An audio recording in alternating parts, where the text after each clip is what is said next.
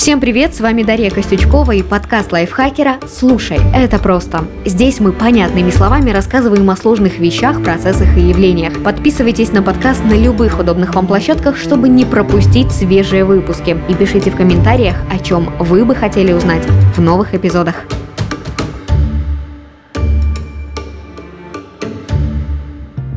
Принято считать, что возраст нашей планеты 4,5 миллиарда лет, а жизнь на Земле зародилась примерно 3,5 миллиарда лет назад. То есть ориентировочно миллиард лет Земля была необитаемой. Скажем так, наш дом строился. Но в недавнем исследовании команда ученых из разных стран выдвигает новую гипотезу о том, что первая жизнь на Земле могла появиться раньше общепринятого, спустя примерно 300 миллионов лет после образования планеты, а не спустя миллиард. Такой вывод основывается на находке, камне, возраст которого может превышать 4,2 миллиарда лет. На нем ученые обнаружили особенные следы. Они чем-то напоминают следы, которые раньше в предыдущих исследованиях считали признаками жизнедеятельности бактерий. Научная работа опубликована в журнале Science Advances в 2022 году. И тем не менее никто не побежал переписывать учебники. Все понимают, что в этой теме все еще очень много неизученного и непонятного. Как, где и в каких условиях на Земле могли родиться первые живые организмы, поговорим в этом выпуске. Что такое панспермия, первичный бульон и какие еще гипотезы пытаются объяснить появление жизни на Земле?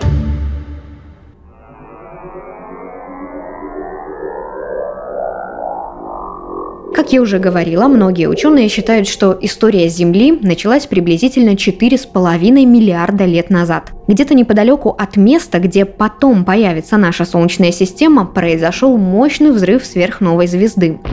Он привел в движение огромное облако газа и пыли. Оно стало вращаться, а потом сильно-сильно сжалось, коллапсировало и вспыхнуло, образовав наше Солнце. Вокруг новорожденной звезды еще оставалось какое-то количество газа и пыли. Этот строительный материал через миллионы лет сформирует множество других небесных тел, в том числе несколько крупных планет, и среди них только три – Венера, Земля и Марс – будут в обитаемой зоне. Но тогда, миллиарды лет назад, наша Земля была мало похожа на мир, который мы знаем сегодня. На поверхности температура превышала 1200 градусов Цельсия, по сути, на Земле не было Земли. Планета была шаром расплавленных камней, буквально бескрайним морем лавы. Тогда же произошло очень важное для нашего сегодняшнего мира событие. В Землю врезалась молодая планета Тея, Размером с Марс она устроила невероятных масштабов взрыв. Это сложно себе представить, но при столкновении обе планеты будто превратились в жидкость. Этот удар сильно ускорил вращение Земли, а еще выбил в космос миллионы тонн каменных обломков. Спустя время сила тяжести организовала эти куски в кольцо. Да-да, когда-то у Земли было кольцо, вроде тех, что сейчас есть у Юпитера, Сатурна и Урана. А еще спустя время осколки камней и пыль под действием гравитации стали прилипать друг к другу и таким образом скатываться в шар. Вот так родилась наша Луна. Летели дни, годы, тысячи и миллионы лет. Луна отдалялась, Земля остывала, замедляла вращение, ее поверхность затвердевала. Вырастали вулканы, менялся ландшафт. А еще очень сильно его изменил метеоритный дождь. 3 миллиарда 900 миллионов лет тому назад обломки, которые остались от формирования Солнечной системы, градом падали на Землю на протяжении долгих лет, более 20 миллионов. Только представьте, 20 миллионов лет космических атак. Тогда метеоритный дождь уж наверняка бы показался тому, кто его увидит, концом света. Но именно этот дождь очень вероятно был началом нового мира – все дело в том, что метеоры несли на себе маленькие кристаллы, вроде тех, что сегодня мы добавляем в еду и называем солью. А внутри кристаллов были крохотные капельки воды. Наверное, вы уже поняли, к чему я веду. 20 миллионов лет метеоритного дождя подарили Земле водоемы. В следующий раз, когда вы захотите попить, вспомните, откуда в вашем стакане вода и какой путь она проделала, чтобы сейчас утолить вашу жажду. Шли еще тысячи лет. Земля продолжала меняться. Как и раньше, не последнюю роль в преображении сыграли вулканы. Расплавленная горная порода вырывалась из недр планеты. Потом она застывала и образовывала острова. Сушу в море, первые континенты. И они не стояли нетронутыми. Метеоритный дождь все еще продолжался. И вот что исключительно важно. Падающие с неба камни принесли с собой не только воду. Растворяясь в море, они высвобождали свои минералы, углерод и простейшие белки – аминокислоты. Все эти элементы, возможно, легли в основу земной жизни. Как появилась жизнь? Есть теория, что семена жизни принесли на Землю именно метеориты. Панспермия, с древнегреческого «смесь всяких семян», это гипотеза, согласно которой живые организмы или их зародыши могут заселять планету, если попадут на нее, прилетев на астероиде или комете. Другими словами, они могут выжить на метеориде, будучи как бы в спячке, а потом очнуться и ожить в благоприятных условиях на какой-нибудь планете.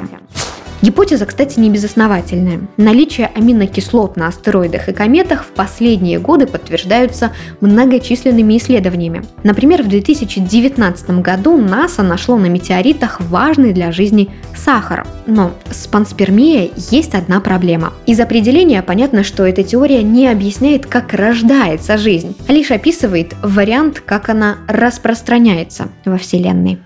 Еще раз, как появилась жизнь?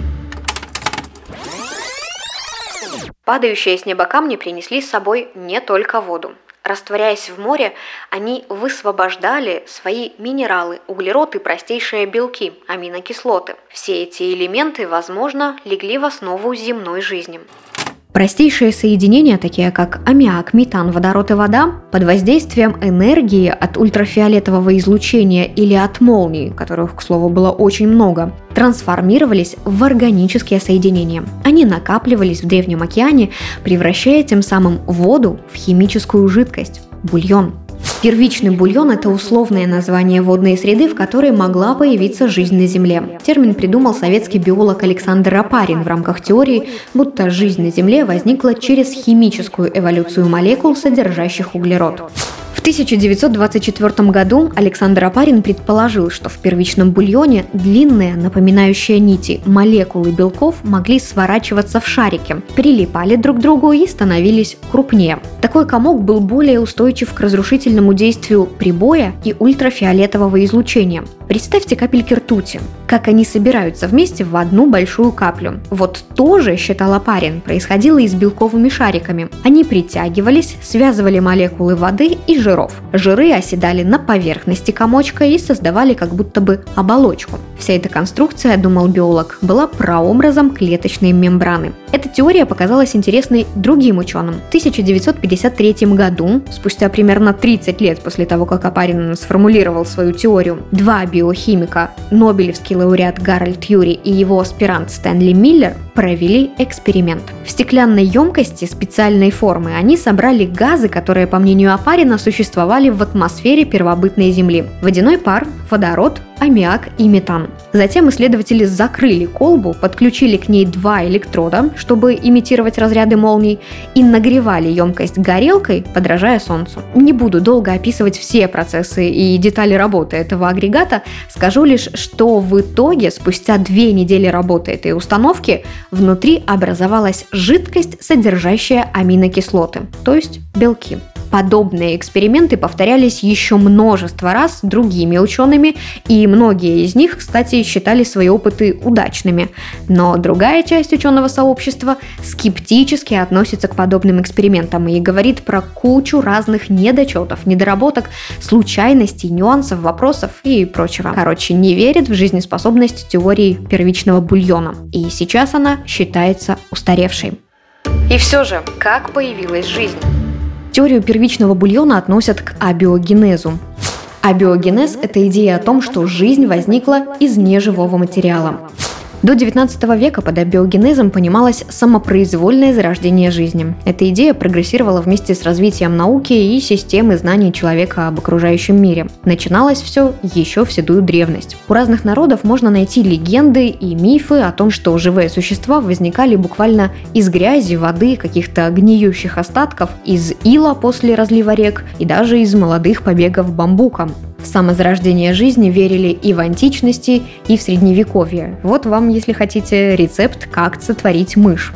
Нужно взять открытый кувшин, затолкать в него грязное и потное нижнее белье, посыпать все это пшеницей и оставить на три недели. И речь не про то, что мышь придет к приманке, нет, речь про то, что закваска, находящаяся в белье, проникает через пшеничную шелуху и превращает пшеницу в мышь. Фу, это даже произносить как-то мерзко. Хотя для времен, когда верили в магию, ведьм, алхимию и создание гомункул, мыши с пшеницы – это, конечно, мелочи. В наше время абиогенез считается не таким уже нереальным. Вот тут забудьте про грызунов из нижнего белья, потому что сама идея претерпела колоссальные изменения. Сейчас под абиогенезом понимают происхождение органических молекул, то есть тех, которые, как правило, содержат углерод и водород, из неорганических, которые углерода обычно не содержат. Вся эта трансформация, считается, произошла под влиянием внешних факторов, в том числе энергии.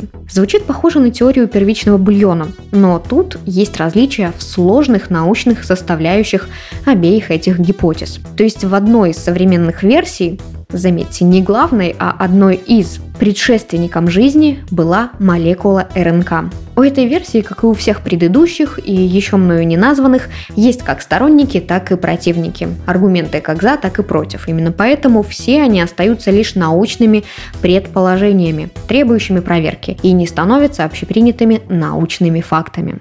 Так что в итоге? Как появилась жизнь?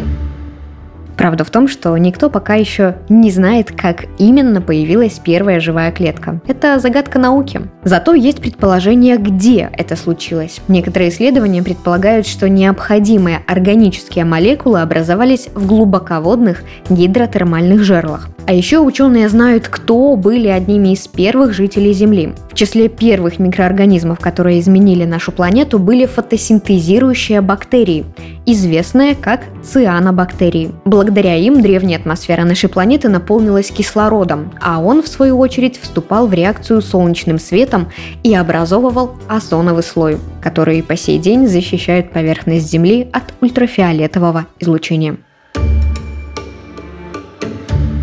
Теории о том, как наша планета превратилась из безжизненного каменного шара в густонаселенный дом для бесчисленного множества живых организмов, очень и очень много. У них есть сторонники, есть противники, все, как полагается в науке, для вопросов, у которых пока нет точного ответа. И эти теории эволюционировали по мере того, как человечество накапливало знания об окружающей среде. Одной из первых была теория самозарождения жизни. Она была своеобразной альтернативой идеи о божественном происхождении и Земли, и человека. Название гипотезы говорит само за себя. Ее приверженцы считали, что первые люди вышли из илистых берегов рек, или из молодых ростков бамбука, или вообще из грязи и гнили. Еще одна теория говорит о том, что жизнь зародилась в первичном бульоне, водной среде, богатой минералами и газами. Изначальная версия этой гипотезы сейчас считается устаревшей, но в измененном и расширенном виде она переросла в другие, например, теорию мира РНК-молекул. Многие современные концепции можно объединить словом абиогенез. Это идея о том, что жизнь возникла из неживого материала. Различаются только предложенные учеными пути этой самой метаморфозы. Альтернативная абиогенезу версия появления жизни на Земле – это панспермия. То есть это гипотеза о том, что составляющие жизни прилетели на планету из космоса на метеоритах, кометах и астероидах. Но это больше про транспортировку, а не про рождение жизни. Правду же о нашем с вами происхождении пока никто не знает. Это был финальный выпуск второго сезона подкаста «Слушай, это просто». Скоро я вернусь к вам с новыми эпизодами, а пока послушайте наше шоу «Кто бы говорил». В нем ведущие подкастов лайфхакера вместе со специалистами говорят про заботу и внимание к себе, а еще обсуждают вопросы от слушателей. Ссылку вы найдете в описании к этому выпуску. С вами была Дарья Костючкова, и этот выпуск мне помогали делать редакторы Кирилл Краснов и Татьяна Чудак, а также звукорежиссер Кирилл Кирилл Винницкий. Подписывайтесь на подкасты лайфхакеров Телеграм и на всех удобных платформах, чтобы следить за новыми выпусками. Свои пожелания и вопросы оставляйте в комментариях. А еще ставьте оценки, лайки и делитесь этим эпизодом, если он вам понравился. Так еще больше слушателей о нас узнают. До скорого!